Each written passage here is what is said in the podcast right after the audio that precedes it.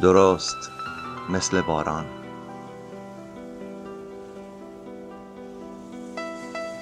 درست مثل باران. درست مثل باران.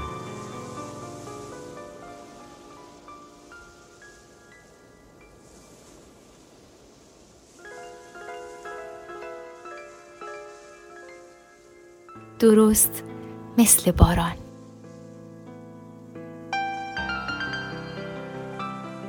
هنوز یک ماه نشده بود که به همراه خانوادهش به این شهر کوچ کرده بودن. از همون روزای اول احساس قربت و دلتنگی حسابی افسردش کرده بود. همش از خدا می‌خواست که یه کاری کنه. پدر رازیش دوباره برگردن شهر خودشون. دلش خیلی تنگ شده بود برای دور همیای فامیلی و بازی دست جمعی با دختر خاله و دختر داییا و اسرایی که با دوستاش دم خونه یکیشون جمع می شدن و از این ور و از اون ور و از زمین و آسمون و از پسرای کوچه و مد جدید لباس حرف می زدن و می خندیدن. تا اینکه اول مهر شد و همراه با خواهرش که چهار سال از اون بزرگتر بود راهی دبیرستان جدید شدن. از همون بعد و ورودش به کلاس نگاه کنجکاو و سنگین هم کلاسیاشو حس کرد و کاملا معلوم بود که با اونا یه فرقی داره. آخه اون موقع اینترنت و شبکه های اجتماعی مثل الان نبود.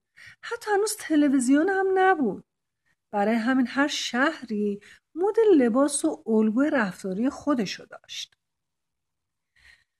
بالاخره دبیر وارد کلاس شد و حضور غیاب کرد و چند تا سال برای آشنایی و حالا دیگه همه می‌دونستن که تازه وارده و از یه شهر بزرگتر اومده. کسی خیلی تمایلی برای دوستی و ارتباط بیشتر باهاش نشون نمی‌داد.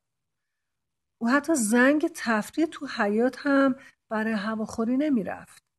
از اینکه بعضی اونو با انگشت به هم نشون می‌دادن و پچ پچ می‌کردن اصلا احساس خوبی نمی‌کرد.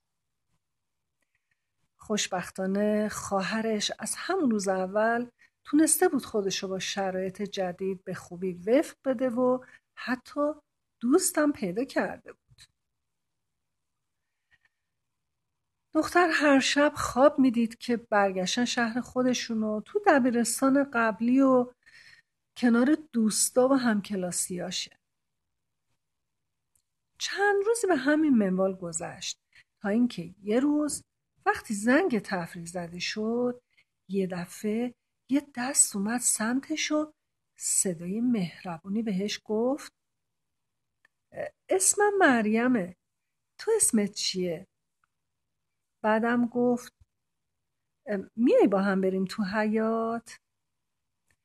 دختر با تعجب و خوشحالی سرشو بالا کرد و چند ثانیه به دوستش نگاه کرد و دستشو سپرد به دست پرمهر و گرم و کمی مرتوب اون و این آغاز دوستی عمیق و صمیمی اونا شد تا امروز که چلو هفت سال از اون روز میگذره.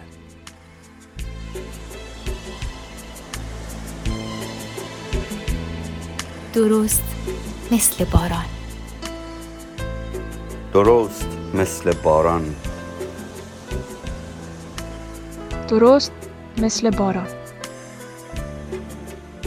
درست مثل باران.